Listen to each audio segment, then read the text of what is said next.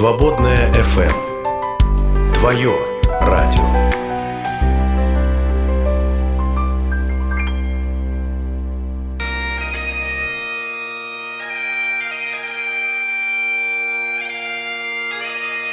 Дары реформации.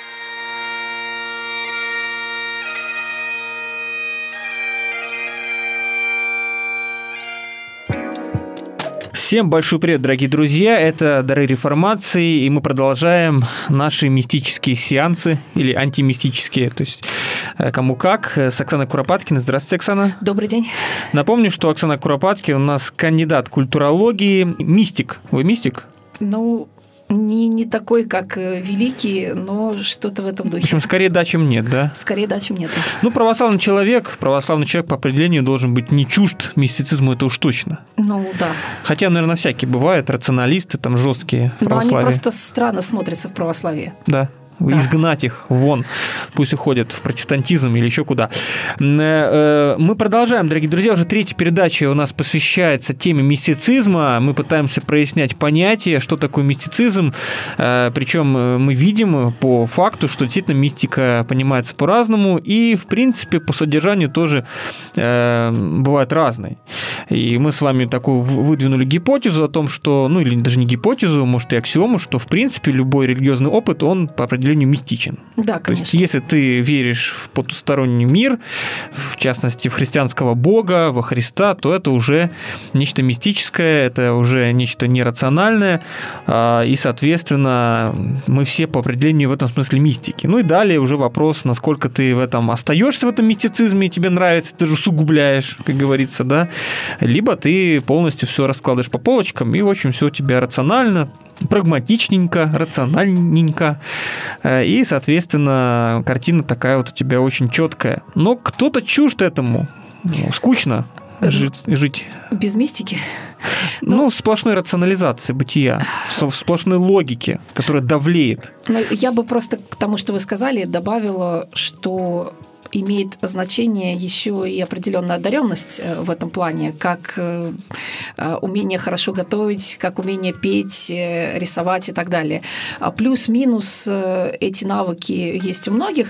И я бы так сказала, что христианская церковь – это что-то вроде художественной школы. Туда приходят люди, которые худо-бедно умеют рисовать, имеют какой-то опыт общения с Богом, так или иначе их затронуло. Но далеко не все выпускники художественной художественной школе, далеко не все, кто учится в художественной школе, а, дотянут до конца обучения, далеко не все а, пойдут учиться дальше, далеко не у всех есть такие способности. Уж разумеется, единицы из них станут великими художниками. А, с мистикой что-то в этом духе. То есть есть профессионалы мистики, а есть любители. Можно ну, так я сказать. бы так сказал, да. Такие вот аматоры, да. А, да, ну и мы с вами уже две передачи говорили. Вот в первой передаче мы говорили протестантизм, мистика, что общего вообще, и пришли к выводу, что много чего общего, и дальше больше, что называется. А, и также говорили о том, что же такого увидели протестантские духовицы. Ну, в общем, тоже пытались разобраться.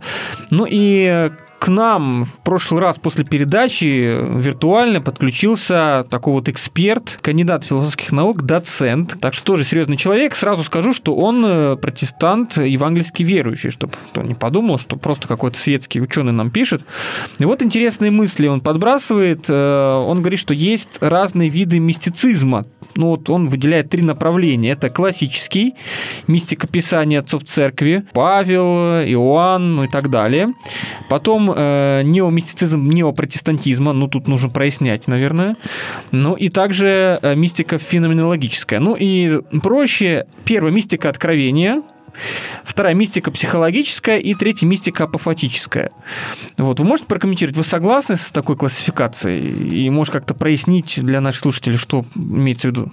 Мне кажется, что такая классификация имеет право на жизнь. Другое дело, что мне не совсем понятно, э, мистика э, откровения, она, э, получается, привязана к конкретному историческому периоду, когда Бог непосредственно говорил что-то, что можно было записать, зафиксировать и передавать поколениям христиан. Ну, так можно себе представлять, и, пожалуй, это протестантский подход. А если взять подход православный или католический, то получается, что мистика откровения, она, в принципе, действует до сих пор. Откровение это Божие, она никуда не делась. Бог продолжает э, говорить э, своим детям. То есть а, предание, оно, оно продолжает да, писаться? Да, конечно. Оно продолжает писаться и никуда не девается. И Писание толкуется в свете предания. То есть Писание – это самый, что, что называется, такой драгоценный камень в ожерелье в православной, православном объяснении этого вопроса употребляется такая метафора. Но ожерелье – это предание которое его обрамляет и подчеркивает разные его грани, красоту и так далее. Поэтому мистика и откровение я назвала бы, наверное, все, что существует вплоть до нынешнего времени. А уже эту мистику откровения э, я бы тогда поделила на то, какая она бывает. Тогда уж если есть мистика апофатическая, я бы сказала, что тогда есть мистика катафатическая. Ну, просто бывает. мне кажется, ну, мне кажется, что по логике да. Давайте напомним, апофатическое, катафатическое, просто, ну, не все слушатели подготовлены, да, так, терминологически. Что такое апофатика, что такое катафатика? Ну, апофатика – это э, отказ от определений. А, мы указываем, э, что Бог не то-то и то-то и то-то, но мы отказываемся говорить, кто Он, потому что это невыразимо человеческим языком. Мы всегда можем сказать, что наши ограничения, грубо говоря, на э, Бога не действуют. А, поэтому и природа во Христе э, не слитна, не, сли, э, не раздельна и так далее. Мы не указываем, как именно, мы указываем, как не. А катафатика, она дает, старается давать четкие определения. Положительное Кто... утверждение. Да, положительное утверждение. Можно сказать, что протестантизм по своей природе катафатичен, а православие апофатично. А католики посередине, посередине, как обычно? Ну, они скорее катафатики все-таки, чем апофатики. А, но при этом катафатика и апофатика, как нетрудно догадаться, это две стороны одной медали. И у протестантов в протестантской ли мистике а, и чистой, чистой мистике, чистом духовидении а, или э, протестантском богословии можно увидеть склонность к апофатике. И если мы как, какие-то э, радикальные направления возьмем, то увидим, что там вообще говорится о том, что Бог в терминологическом богословском смысле этого слова умер. А, умер в том смысле, что мы не, мы не можем а, сделать знак равно между тем, что мы говорим о Боге и что есть такой Бог. То есть это апофатика такая вот кардинальная, которая вообще говорит, а давайте ото всех катехизисов, ото всех слов, которые говорят о Боге, откажемся вообще. При этом эти богословы часто пишут такие толстые книжечки, да? А понимаете, они свою апофатику пытаются донести обычным катафатическим способом. Ну, вот в этом парадокс, да, когда вот ты мистики пытаешься выразить вот это невыразимое по определению, а мистика это что-то таинственное, мистериум, да, невыразимое. И все время приходится пояснять, а что это мы имеем в виду. И начинаются какие-то технические термины возникать, да, вот под, э, под этим будем подразумевать это, под этим то. Но действительно, когда мы говорим о бафофатике как э, отказе в положительных утверждениях, да, что Бога мы описать не можем, язык наш ограничен, и, соответственно, когда мы пытаемся языком описывать Бога, то мы, соответственно, Бога ограничиваем, и даже, в общем, соответственно, как-то лишаем его свободы самого Бога. Мысль изреченная есть ложь, да, слова Тютчева мы часто вспоминаем, даже мысль уже ложь, потому что мысль о Боге – это уже человеческая мысль, человеческий язык. Поэтому последовательная апофатия человек действительно может прийти к агностицизму, как вот и говорит э, слушатель наш да, Артем, э, что в принципе, э, когда мы говорим бытие Бога, а кто сказал, что Бог это бытие? А может Бог это не бытие? Когда мы говорим, Бог это личность. А кто сказал, что Бог это личность? Может, это Бог безличная. Это, это уже а, антропоморфизм, понимаете ли. Я бы здесь уточнила, что в слове личность э, мы вкладываем действительно свое человеческое понимание. И ну, достаточно, может быть, того, что мы напишем с, слово личность с большой буквы а, и просто поймем, что некое, ну как, как это сказать, личностное начало в Боге присутствует, но оно значительно больше и выше, чем то, что мы себе представляем. То есть в любом случае случае мы не можем сказать, что Бог это вот такая личность, как мы, он сильно нас превосходит. Даже находясь в рамках христианских определений, в данном случае катафатических, Бог это личность, а, все равно мы не можем полностью его себе приравнять. И все равно мы всегда должны оговаривать, что в наших представлениях о Боге э, есть антропоморфизм. Антропоморфизм от слова антропос человек. Да. Это приписывание Богу человеческих качеств, черт и так далее. Опять-таки, чтобы прояснить термины, чтобы не думали, что мы здесь такие вот заумные. А все, дорогие друзья, очень просто на самом деле, и я бы сказал даже, ну так, прозаично. Мои мысли не ваши мысли. Но при этом, да, это э, вы цитируете Писание священное, но, в принципе, конечно же, Бог открывается нам на страницах Писания все-таки как личность, похож на, на человека даже и в чем-то, того, и воплощен как личность Бог. И, и более того, он гневается, э, скорбит, э, радуется и так далее. То есть основания для антропоморфизма в Писании более чем достаточно. А, то есть Бог это не некая какая-то безличная субстанция, которая непонятно, как вообще подъехать. А Бог это некий, некий субъект, некое, некое существо с большой буквы, а, который стремится к общению с человеком и много говорит о себе и о том, чего он хочет. Ну, давайте добьем мы наших вот этих вот всяческих протестантских богословов, либерального какого-то толка, да, или неортодоксов. Вот пишет нам Артем, полагаю, что будет верным считать, что определенные формы агностицизма с очень давних времен были частью христианской теологии, даже агностицизма. Это, опять-таки, напомню, агностицизм – это такое мировоззрение, в котором утверждается, что вообще мы не знаем, Бог есть или нет, по большому счету. Это парадоксально, да, как можно быть христианином и одновременно агностиком. Можно. Оказывается, можно, да античные средневековые мистики э, ведь не описывали Бога как сверхъестественное, всемогущее, всезнающее существо, но не пользовались религиоведческими словарями. Они никак не описывали Бога, потому что невозможно. И вот далее пишет э, наш слушатель, на мой взгляд, многие либеральные радикальные теологи просто переняли это наследие христианского мистицизма, пускай и переработав его в очень неординарные формы выражения. По этому поводу очень показательна была дискуссия, которая проходила в 20-е годы между Карлом Бартом, выдающимся богословом, и Адольфом Гарнаком, тоже выдающимся богословом. Э, так Барт как раз по существу был ближе к современной радикальной теологии, чем либерал старой школы Гарнак. Без мистики нет смысла в христианской теологии, так что мистика и обращение к мистическому опыту исключительно важны и, в общем-то, всегда шли на пользу христианству, даже вот в таких формах, казалось бы, странных. Что вы скажете?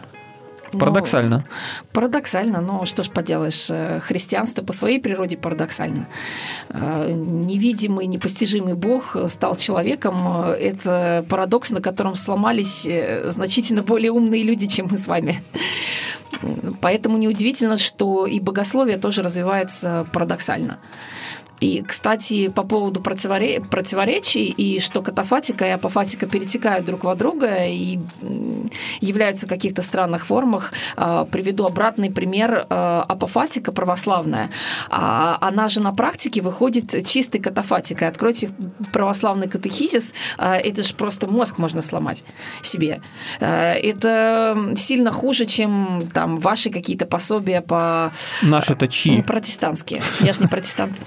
Вот, а, протестантские пособия по основам веры или католический катехизис даже. А, систематическое богословие православное читать вообще невозможно. Я честно пробовала и поняла, что я не могу. Я уж лучше какого-нибудь Канта или Шеллинга почитаю, честно. При том, даже Тилиха. сегодня Тилих, говорили. Тилих, э, Тилих выдающийся мыслитель, конечно, но читать его сложно, прорываться сквозь эти его сложные построения э, трудно. Я еще раз говорю, что мне проще каких каких-нибудь немецких философов читать. При всей их зауме я их как-то лучше, лучше понимаю, чем то, что хотят сказать богослову. И вот, казалось бы, э, чисто... То же самое с Бартом, кстати, вот хочу спросить. А, вот с Бартом нет. Барта я прочитала просто на одном дыхании. Угу, всего. Ну, то есть... А, нет, а, послание... Посла... послание к римлянам, прежде всего, конечно. Нет. Что вы, я не настолько велика. Да, да. Ну вот видите, как все по-серьезному у нас, дорогие друзья. Вот поэтому у меня и возникла такая мысль, когда я переписывался с нашим слушателем Артемом, а может он нас слышит. Артем, подключайтесь к дискуссии. Очень интересно было поговорить прямо вот в прямом эфире, в режиме реального времени. Мне кажется, существует вообще понятие интеллектуальный мистицизм. То есть э, у человека нет каких-то таких вот прозрений, да, каких-то особых состояний, снов. В общем, человек абсолютно нормальный, но вот на бумаге получается, ну вот, читая Барта, Тилиха, кажется, что это вот есть интеллектуальная мистика некоторая, эквилибристика словесная, какие-то причудливые какие-то формы и наличие парадоксов. Мне кажется, что интеллектуальное это скорее про Тилиха, хотя я, как говорится, свечку не держала, я не знаю, что у него там, а, но вот читая Барта, э, я чувствую, чувствую, хотя тоже знать этого не могу, а, что Барт пишет э, из глубины своего опыта, в том числе опыта мистического. То есть я его читаю, и он мне понятен а, ну, это примерно как поэзию читаешь, и даже если она тебе не близка, У меня там, у меня там из русской поэзии близок только Маяковский. Больше я никого, никто мне не соприроден. Серьезно? Да, серьезно. Вообще из русской вообще, поэзии? Вообще из русской поэзии, да. Но при этом я просто что хочу сказать, что Маяковский это я, если бы я была так, так одарена, как Маяковский, я бы говорила, как он, и чувствовала бы, как он. Мы с ним вообще в унисон э, ощущаем, ощущаем реальность. Но при этом э, я могу слышать у разных поэтов э, э, нечто, идущее из их опыта, и это, ну, вот я чувствую, что это не что-то высосанное из пальца, а они говорят о той части опыта, к которому они сами соприкоснулись.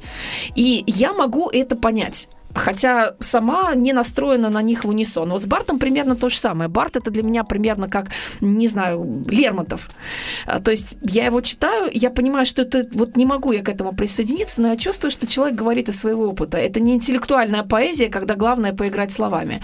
Что человек вот с а, таким вот надрывом, что ли, говорит о, о разрыве между Богом и человеком, и так это ругает э, э, либеральных разных товарищей, которые пытаются это дело как-то сгладить, что я не могу не сделать вывод, что это идет из э, глубины его опыта и его ощущения Бога. Ну, с вашей точки зрения, он скорее мистик, чем рационалист? Мистик, конечно, мистик. да. Я думаю, ага. что А да. вот Тилих, с вашей точки зрения, такая чисто интеллектуальная, такая вот, все идет от разума. Да, да, мне, мне кажется, да. Хорошо, друзья, ну, необходимо нам передохнуть, переварить то, что мы слышали, поток информации, мозг взрывается, что поделать, мистицизм он такой, друзья, дорогие, вернемся и продолжим.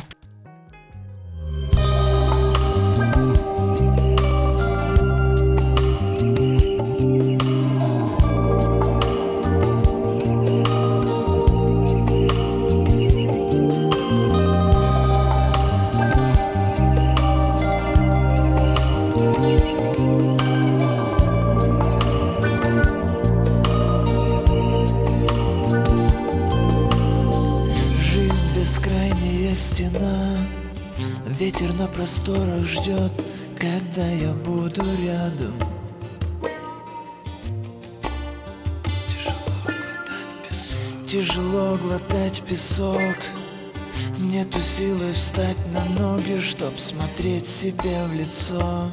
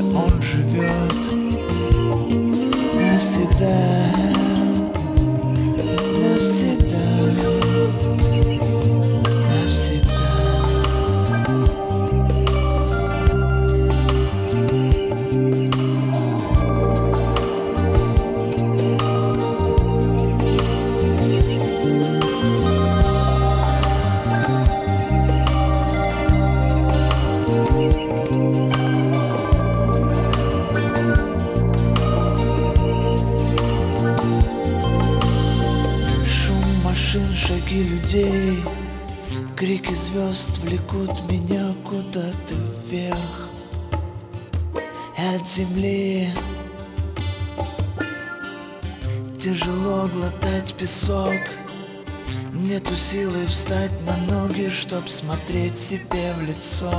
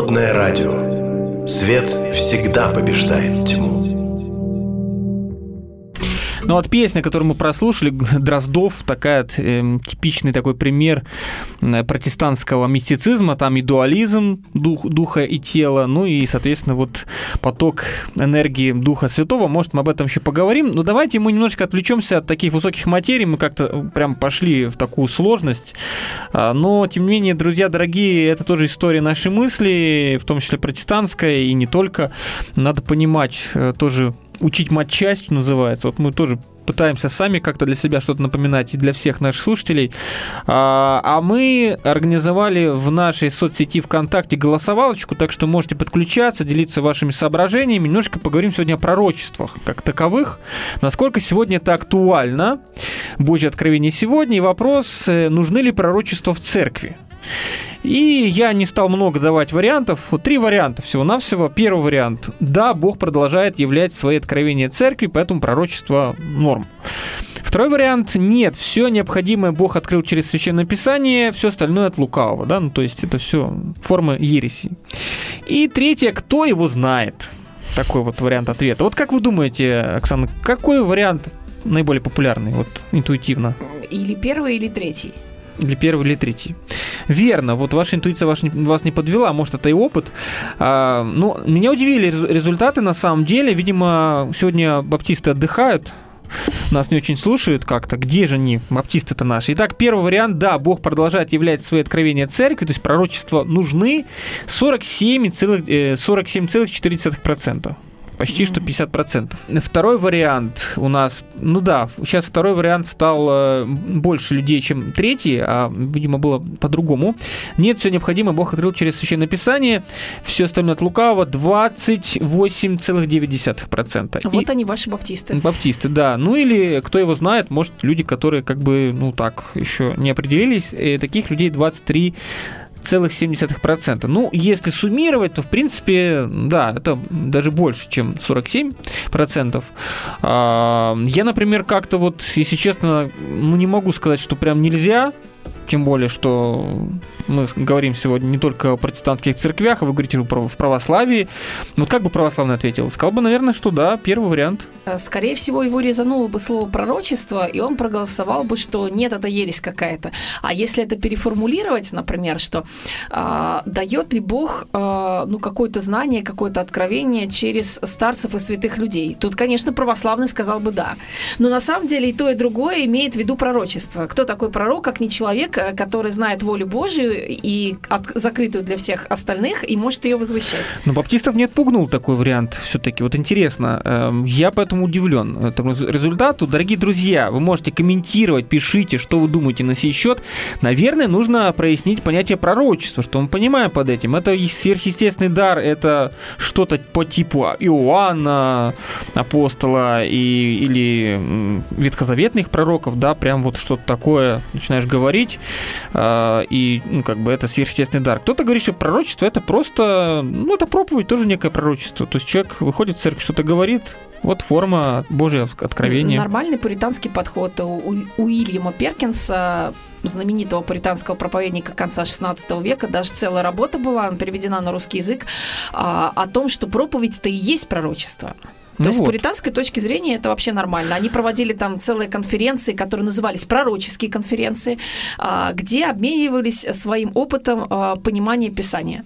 Скажите, а вот в английском языке есть такая, как у нас, ну, у нас разница такая существенная, пророчество и проповедь. Похожие слова, но все-таки мы разделяем. В, в, в английском языке тоже или там как-то более Нет, там сглажено? отдельное слово prophecy и preaching. Ага, то есть это тоже вот прям как у нас. Да, да, кон- ну, конечно. Хорошо, поэтому это важно, важно. Потому что, например, слово медитация в русском языке и в английском это прям очень разные здесь да, значения. Да. У нас медитация сразу ассоциация с какими-то восточными практиками, а сегодня мы об этом, наверное, еще поговорим, о медитациях ну, в английском meditation это абсолютно такое, может быть, христианское э, занятие. Вполне. Да. А, вот Вадик пишет нам э, по WhatsApp. Я раньше скептически относился к теме пророчества. Поговорив со своим пастором на одном из служений, решил посетить пророческое служение по скайпу с командой из Америки. И как раз на днях я был на этом служении.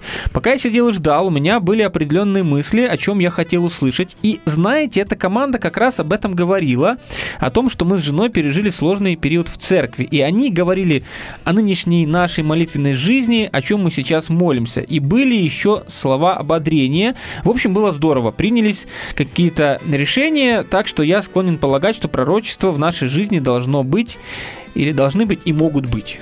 Вот так вот. Интересный опыт. Да, ну хотя кто-то скажет, ну это же не то, это просто вот совпало, там как-то вот захотел, не всегда так бывает. Но... Это просто и обычная проповедь тогда станет пророчеством для тебя. Ну, знаете, это как с мистикой, вот то да. же самое, та же самая Когда история. Бог отвечает, да, вот помните была тема? Именно так. А, конечно, есть пророчество, а, как у особо одаренных людей, э, типа апостола Иоанна а, или еще кого-то его уровня.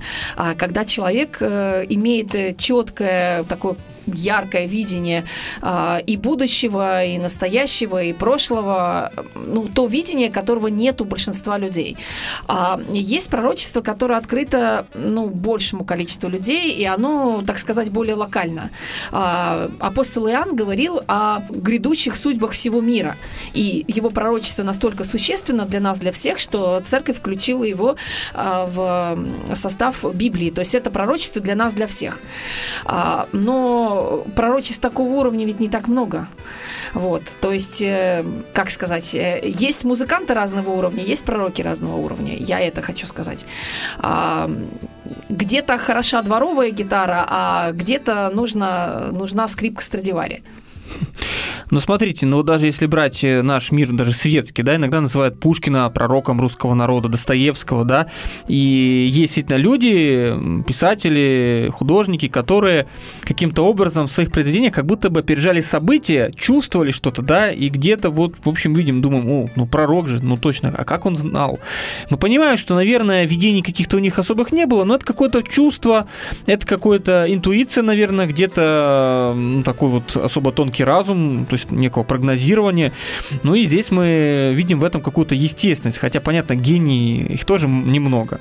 Но это какая-то иная форма, скажем так, пророчества, нежели у Иоанна, который четко, ну или не четко, все-таки у него были определенные видения, да, это что-то было с человеком происходило что-то особенное. Вот здесь тоже, мне кажется, нужно это разводить. Ну, хотя и то пророчество, и это пророчество. Вопрос, э, что бывает важнее и актуальнее. Пророчество Иоанна, оно на все времена.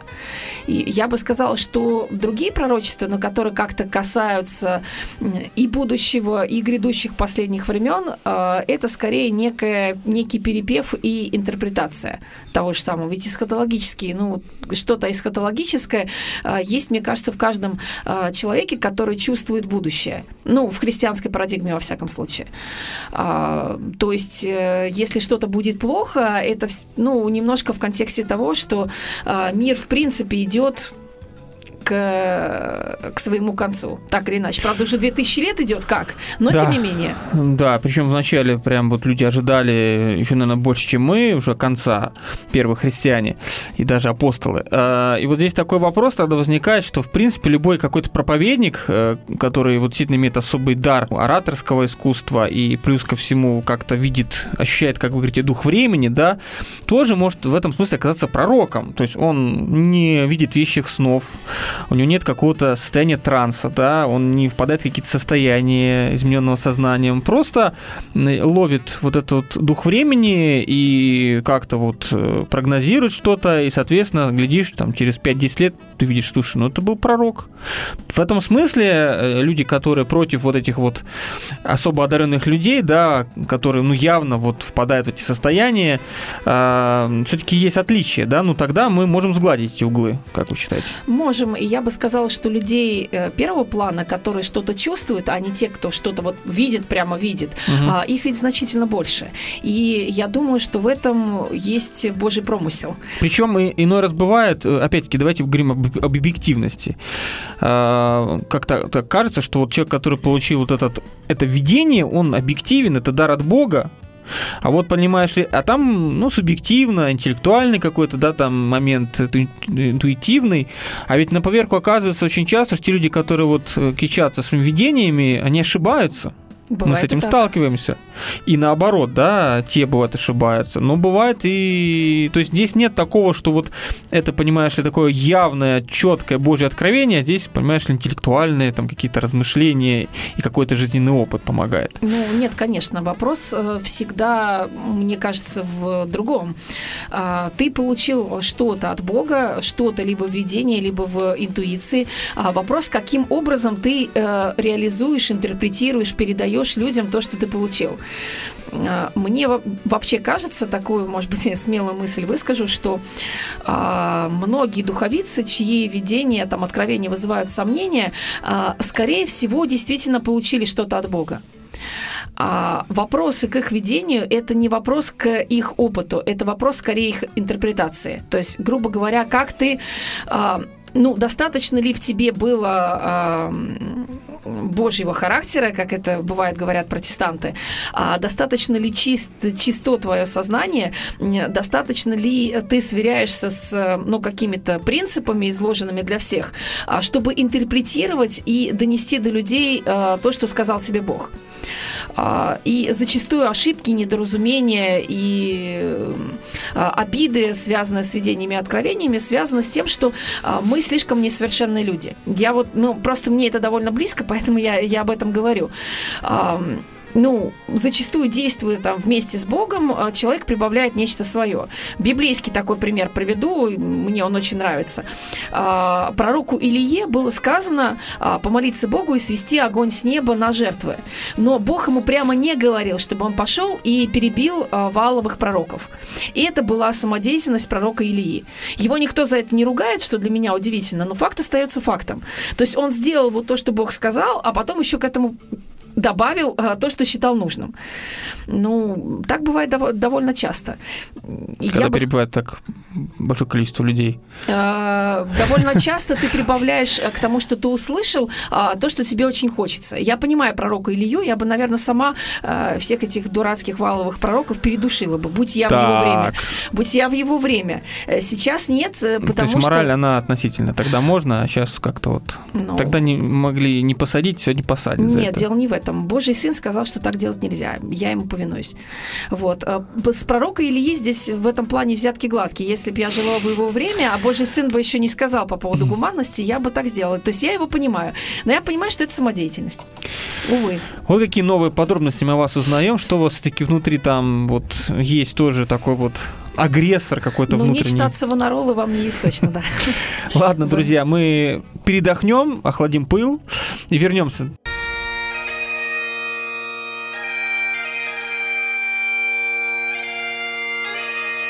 Дары реформации.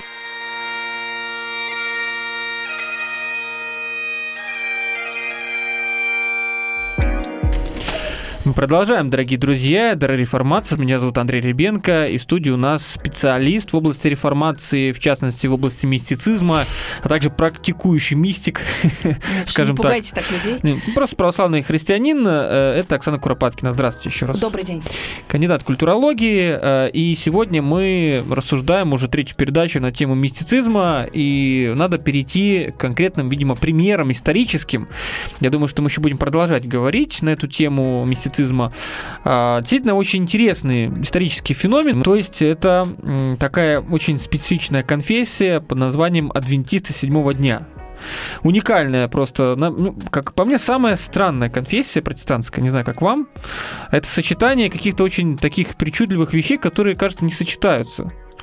Ну и при том, что основателем э, этой конфессии является вполне себе женщина, да? Я бы сказала девушка. Девушка. Когда она начала свою деятельность, она была совсем еще юным дарованием. Вот. э, Ее звали Эллен Уайт. Эллен Уайт. Да, собственно, на ее откровениях э, стоит адвентизм седьмого дня.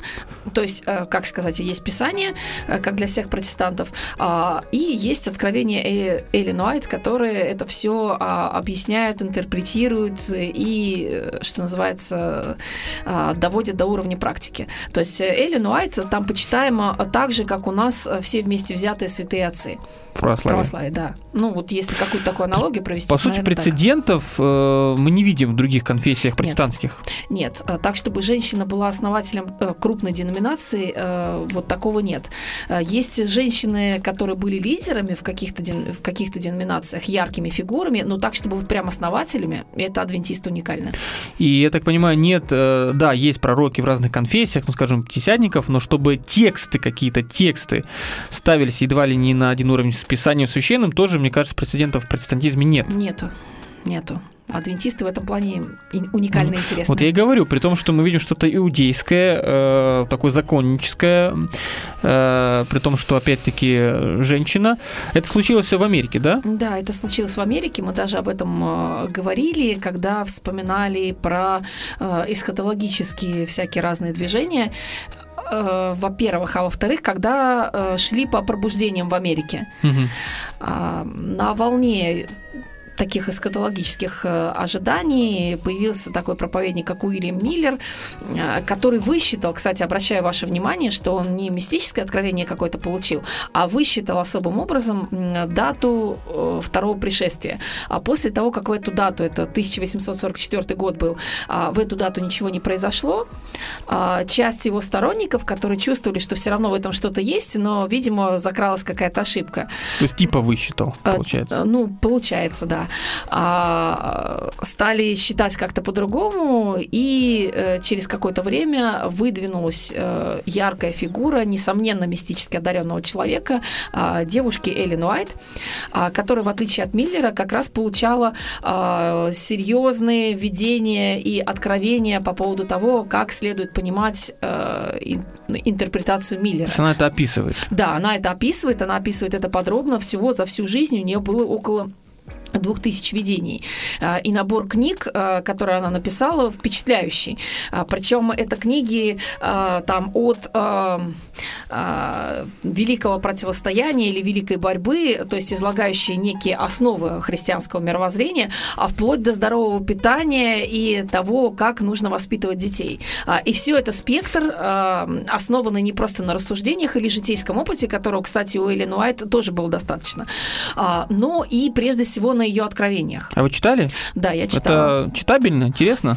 Ну, Или как так? вам сказать, э, это очень специфично. Я совсем не могу сказать, что мне это близко, а, но для себя я это отметила как нечто интересное. Причем, знаете, вот на мой взгляд, чисто субъективный, а, интереснее читать Эллен Уайт а в том, что касается практических вопросов. Вот невеликое противостояние, а, здесь, как говорится, ну, ничем особо не удивишь. Э, Всякие эсхатологические штуки я читала довольно много, и меня они не сильно впечатляют. А вот то, что касается практических вещей, уж при том, что я лично тему здорового образа жизни терпеть не могу, вот, а, но воспитание детей это вот как-то поближе, а, вот что-то такое практическое у нее читать очень интересно. Не потому даже, что там, ну, какие-то супер уникальные советы, а потому что меня поражает, насколько вот э, сочетается несочетаемое. То есть человек видит нечто, и это нечто, вот что-то из э, высокой сферы жизни, отношений с Богом и так далее, переносится на уровень сугубо бытовой. Вот это меня поражает. То есть мистика переводится, переводится на бытовой уровень. А, Это не место, где только лишь ты общаешься с Богом, твоя отдельная комната. А оказывается, что мистика а, и нечто мистическое, оно касается не только устройства духовного мира и даже не устройства политики, оно касается чисто вот таких житейских мелочей. И в этом, мне кажется, адвентизм очень протестантский. Вы правильно сказали, что это специфическая конфессия. Но вот в этом оно очень протестантское, просто вот просто на редкость. Вы еще упомянули законничество, я бы здесь э, уточнила, ну, что это не формальное какое-то исполнение, это что-то вроде, ну, такого мусульмано-иудейского Ну да, отношения да. к этому вопросу. То есть у тебя в голове постоянно крутится, как угодить Богу, а, и ты ориентируешься на мнение знатоков по этому вопросу. И я бы сказала, что с адвентизмом, э, адвентизмом произошла интересная вещь. Ее основала, несомненно, мистически одаренная женщина. Мы можем по-разному относиться к ее откровениям э, и не обязаны считать это истиной. Ну, я вообще как светский специалист и не обязана это вообще как-то оценивать. Просто факт. Э, мистически одаренный человек основал конфессию, а, в которой этот мистический дух практически Не ушел. приветствуется. Да, по факту да. То есть признается откровение Эллен Уайт, это да.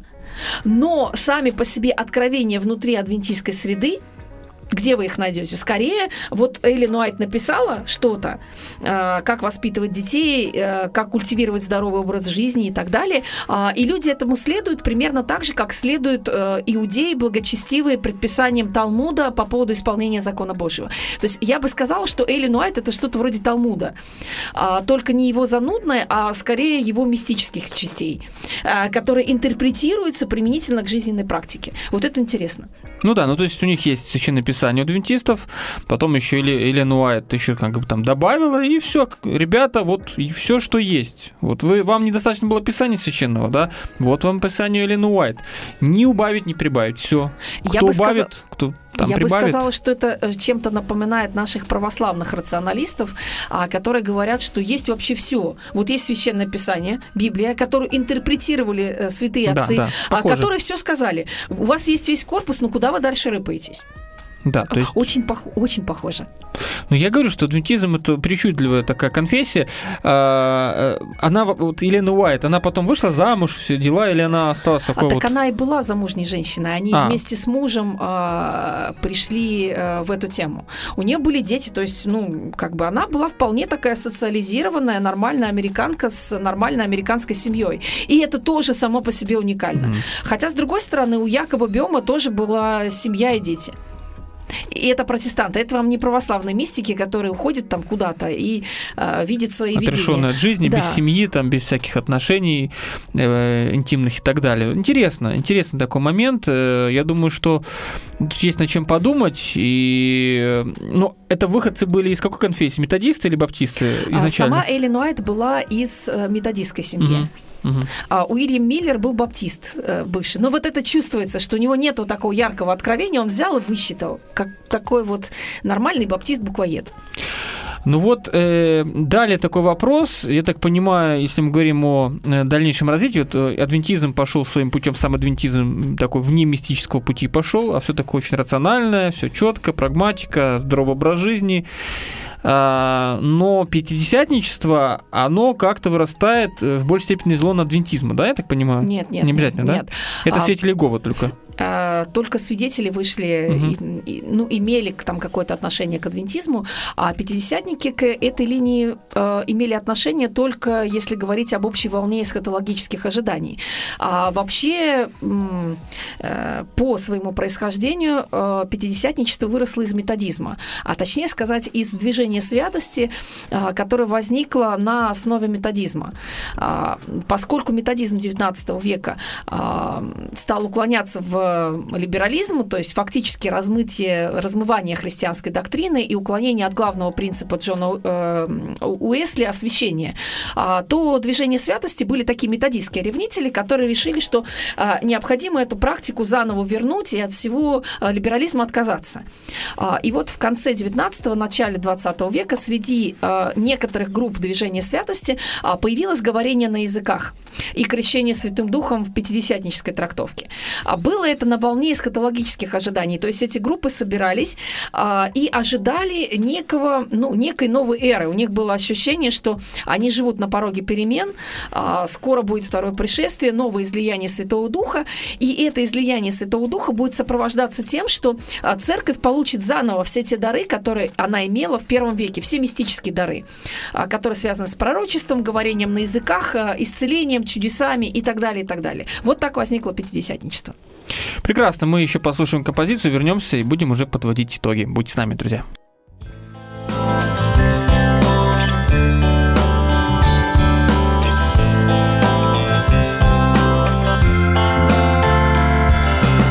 От рассвета до заката, от судьбы к судьбе Счет ведем на миллионы, погибаем в нищете Все идем одной дорогой, опьяненные мечтой. Обиваем все пороги на пути к стране чужой. Страны, города, районы, новостройки, этажи. Вывески, огни, неоны, только счастье, миражи. Покупаем наслаждение, нам приходится платить Лиц пустое выражение может сердце прострелить. Возьми меня с собой, мне здесь нету места. Где-то должен быть другой мир из другого теста. Возьми меня с собой, мы найдем дорогу. Мне нужен свет иной, отыщем понемногу Жизнь, борьба, сестра, победа со щитом и на щите. Все мечты лишь о свободе и покоя нет нигде. Рассмотрел себя в прицеле и готов нажать курок. Нервы мысли на пределе, ты ведь в счастье не игрок. Возьми собой, мне здесь нету места Где-то должен быть другой мир из другого теста. Возьми меня с собой, мы найдем дорогу. Мне нужен свет иной, отыщем понемногу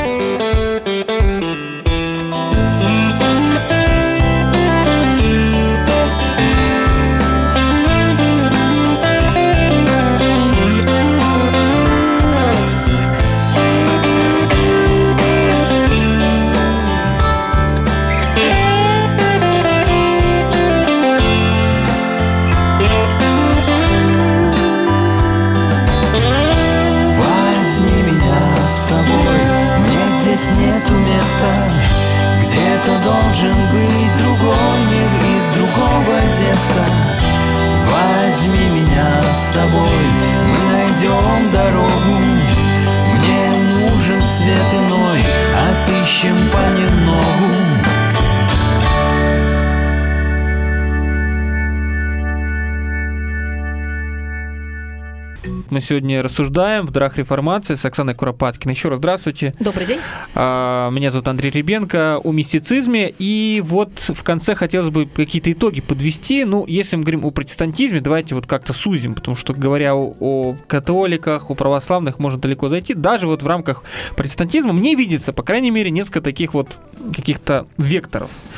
С одной стороны, вот мы говорим э, сейчас, как раз завершили пятидесятниками, это такой вот во многом психологический мистицизм, такой вот э, эмоциональный, где вот действительно ты чувствуешь какое-то наполнение Духом Святым, да, это проявляется, э, обычно это так достаточно громко, да, как-то шумно. И весь строй богослужения на это направлен. Кстати, в этом плане пятидесятники, как ни парадоксально, похожи на православных.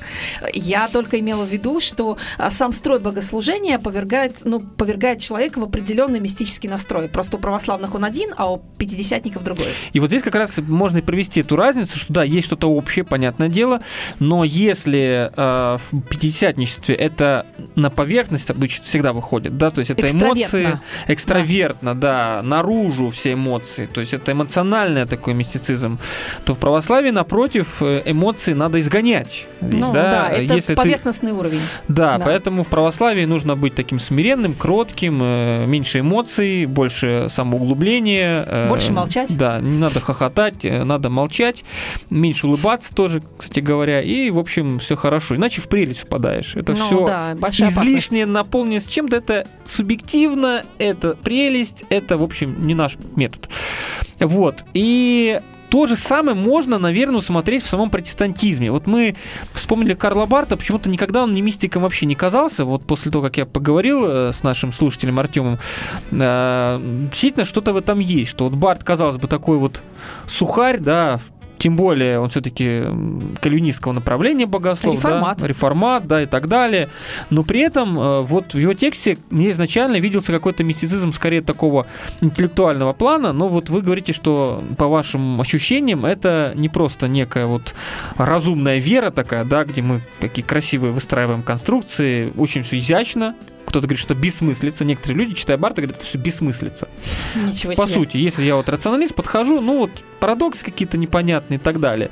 А, вот. э, но, со- но, тем не менее, это иной, иного рода мистицизм, нежели вот мы говорим о пятидесятничестве или говорим, говорим об Елене Уайт, который какие-то видения видит и описывает их. Или от якобы биомы, например. Да, вот если брать Якоба Бема и Карла Барта, ну небо и земля. Это вроде правда. два протестанта, два вроде как бы мистика, но в первом случае, если мы говорим о Бема, это абсолютная фэнтез, фэнтастик, фэнтези, не знаю как назвать, просто вот поток сознания или бессознательного даже, да, тут и Фрейд бы там мог хорошенько все разложить по полочкам. Вот. В другом случае мы видим ну, нормальный такой вот текст богословский, да, он не ортодоксальный, это не не то, что систематическое богословие какого-то Грудема, да, или Эриксона, да, это, конечно же, очень субъективный такой некий подход, но, тем не менее, совсем другое нечто. Конечно, совсем другое. И э, другой язык, другая форма, я бы даже сказала, другие цели. Эм, Другие цели этой мистики, я бы сказала, э, цели донесения до людей своего опыта. И разные векторы. Тут э, э, э, биомы э, это интровертная мистика, сугубо интровертная и направленная э, чисто на внутреннее, внутреннее такое самоуглубление и э, рождение свыше. Он же Да. об этом тоже довольно часто говорит. А, рождение свыше именно таким глубинным мистическим образом. А, а, то, что касается Барта, а, при том, что это ну, такая достаточно глубокая вещь, все же мне представляется, что там вектор более экстравертный. Э, То есть э, Барт э, просто обозначает э, некие позиции отношения человека к Богу м, и э, описывает эту систему. Она описывается как будто извне, а не изнутри. Поэтому есть ощущение, что Барт рационалист. Ну да. Ну, вот такое ощущение явно складывается. Его задача это донести до а, широких народных масс, э, что ам, либеральные попытки сгладить все парадоксы и представить такую целостную, благостную систему, они, они несущественны. Его задача своими парадоксами а, эту благостность разбить и погрузить человека а, в ощущение некой парадоксальности бытия. Но эта парадоксальность, она в самом бытие заложена. Не нужно там а, спускаться сильно глубоко в самого себя, а, чтобы это найти. Ты просто разуй глаза, как говорится, и э, посмотри на окружающий мир. А биома-то это неинтересно. У биома это духовное око, которое его уносит э, куда-то во внутренние и прочие глубины, что Барту совершенно неинтересно и не нужно. А вот тоже интересно, э, ну, касаемо практики, да, практической части. Когда мы говорим о Белле Уайт, это конкретное видение, она это описывает, это, это практика, и даже практика первичная, а потом уже теория. Да, конечно. Э, У Барта тоже, тут опять-таки вопрос. Что касается биома, это то, что он пишет, вот эти всякие миры, там эти все конструкции, это фантазия человеческая или он тоже переживал какие-то особые состояния? Ну, видите, я со свечкой с биома не ну, стояла. по крайней мере, он сказать. описывает это как что-то, что вот он получил и что-то, э, как это все выглядит, по крайней мере. По- С Еленой Уайт-то понятно, она признается в этом. А, в чем? Э, что это видение, и она описывает не просто исходя из опыта, вы сами сказали, а это ей пришло, там, не знаю, через Ну, сновидение. биома также, он тоже духовидец. А, духовидец. Да, Мгм. конечно. Ну, окей. Конечно. Просто может быть какой-то человек просто с каким-то больным плодом воображения, который вот просто будет сидеть и там вот такой выписывать какие-то э, вещи. Ну, я просто знаю, что Бердяев э, любил биомы. И как-то- многие наши Да. иные философы, Но да. если мы говорим о там э, наших софиологах, то в принципе у них были прозрения или что-то такое, да, у многих. То касаемо Бердяева, я чуть не помню, мне кажется, он был вполне себе рациональным по жизни человеком, но его как-то ему как-то близко было вот эта мифология в кавычках или не мифология биомы, Ну, вам-то тоже мистика нравится. но При- не биомы. Ну, Я понимаю, что не биомы, но... Вот, и- вот в том-то и дело, что можно, э, там, не знаю, нравится мистика, но при этом не быть практиком в плане вот этих поисков э, снов вещих, прозрений и так далее. А может быть практиком. И иногда некоторые сходят с практики, становятся мистиками, вот исходя из вот такого особого опыта. Может быть и так, да. Интересный такой момент тоже. А, Может, мы еще как-то поговорим. А, И в конце хотелось бы еще раз напомнить начало нашего разговора, когда мы говорили об апофатике и об интересном таком направлении в рамках протестантизма. Это еще, еще одно, да. Это э, вот такой уход в агностицизм и даже, не побоюсь этого слова, атеизм. Но по факту, да, христианский атеизм, даже термин есть такой. Это, это как вообще может быть, чтобы был христианин, при этом э, считал себя атеистом? Но мы с вами немножко начали объяснять, да, э, и, исходя из апофатики, что мы о Боге ничего сказать не можем, фактически можем прийти к небытию. Кто сказал, что Бог бытие? А может, он не бытие? Ну, соответственно, А его может нет. быть, он и не не бытие. Да. То есть мы не можем дать ему определение.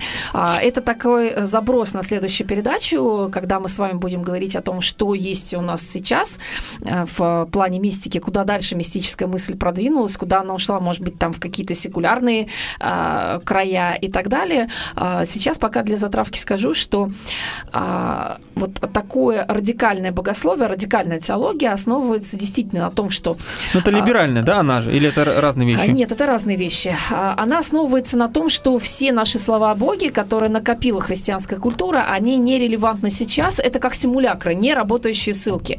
Говоришь человеку Бог, он тебя не понимает, потому что это не тот опыт, который он пережил. Но это безрелигиозное христианство Банхофера, да, где-то что-то. И это развитие его мысли, я Мгм. бы так сказала. Поэтому Банхофера многие не любят, считают его либералом в этом смысле. Ну, да, хотя это несправедливо по Да. отношению к нему. А, и э, эти поиски Бога сосредоточены на том, что катехизис, а, систематическое богословие и все такое прочее мы оставляем в сторону э, и объявляем это суесловием вокруг Бога. Бог в этом смысле умер. Вот. А а, сосредотачиваемся на том, где Бог может быть. А Бог может быть в пространстве повседневного опыта. То есть, когда ты, переж... грубо говоря, когда ты переживаешь а, любовь, радость, э, печаль и так далее, в этом присутствует Бог. То есть, грубо говоря, такие люди доходят до того, что, собственно, мистического опыта нету. Что весь абсолютно человеческий опыт мистичен. Вот об этом можешь, можем поговорить в следующий раз. Да, на сегодня, я думаю, хватит. Уже в конце мозг просто вскипел. Давайте мы еще напомним голосовалочку нашу. Мы сегодня задавали вопрос, э, есть ли место пророчеству в церкви, нужны ли эти пророчества. И первый вариант, да, Бог продолжает являть свои откровения церкви. Ну, мы сегодня поняли, что тоже это такой вопрос очень непростой. Кто такие пророки? 46,5%, чуть меньше стало. Э, Второй вариант, нет, все необходимое Бог открыл через Священное Писание, все остальное от лукавого. Баптисты потянулись 32,6%, побольше стало.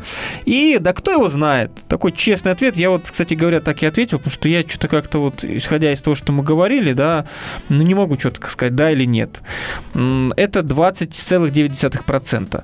И еще комментарий в конце от Марты. Во многих духовных практиках допускаются вестники от Бога, которые более полно раскрывают суть священных писаний, но они их не заменяют, а дополняют для ясности практической жизни. Ну, нормальный протестантский подход. Ну тогда я всякий согласна. интерпретатор, всякий проповедник это вот в этом смысле пророк, который Да, не да. дополняет, дополняет, не заменяет, ну просто дополняет. Интерпретирует, разъясняет. И Бог да. э, в этом смысле действительно является откровение, продолжает открываться людям через священное писание, через мысли над ним, а я даже скажу более, может, через другие формы как рассматривание творений, как мы говорим, через какие-то отношения, обстоятельства. Чтение литературы. Да, Бог проговаривает, мне так кажется. Ну, на этом мы, пожалуй, что будем завершать. Обязательно. Сегодня многоплановая, очень многоуровневая тема. В общем, не знаю, запутали мы вас или не запутали, но будем потихонечку далее распутываться.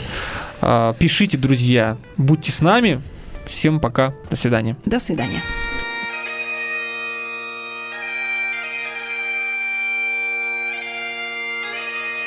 Дары реформации.